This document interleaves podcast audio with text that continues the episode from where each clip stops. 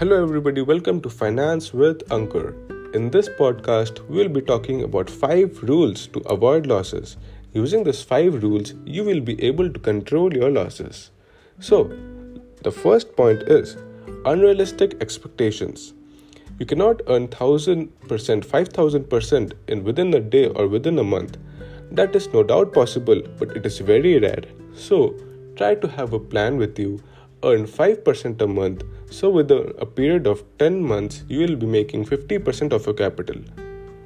This is always better than having 100%, 1000% profit on day one, then losing your entire capital the other day. The second point will be trying to catch a falling knife. You cannot predict the bottom of the market. That is completely not possible. So, you cannot expect that the time you enter into the stock completely reverses from that point. Therefore, always try to enter into the market after the trend reversal so that you don't need to see red in the market. The third point will be keeping it simple. Keeping it simple is really important. You cannot put tens and hundreds of indicators at one chart. You will not have the time to enter into the market then. So keep it simple, have your plan, have your strategy, implement it, test it, backtest it so that that strategy becomes a daily thing for you, and with that strategy only you will be able to take many trades. So keeping it simple is really important so that you get enough time to analyze the charts.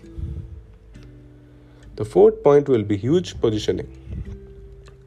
Day 1 we trade with 10 units and the other next day itself we directly go to 1000 units. You should never do that. Initially, you should always try with less quantity, get the hold of the strategy, then increase your position slowly.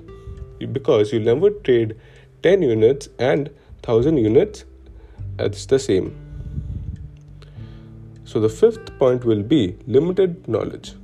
You cannot read only 50 pages of a book and claim that you have got the entire knowledge.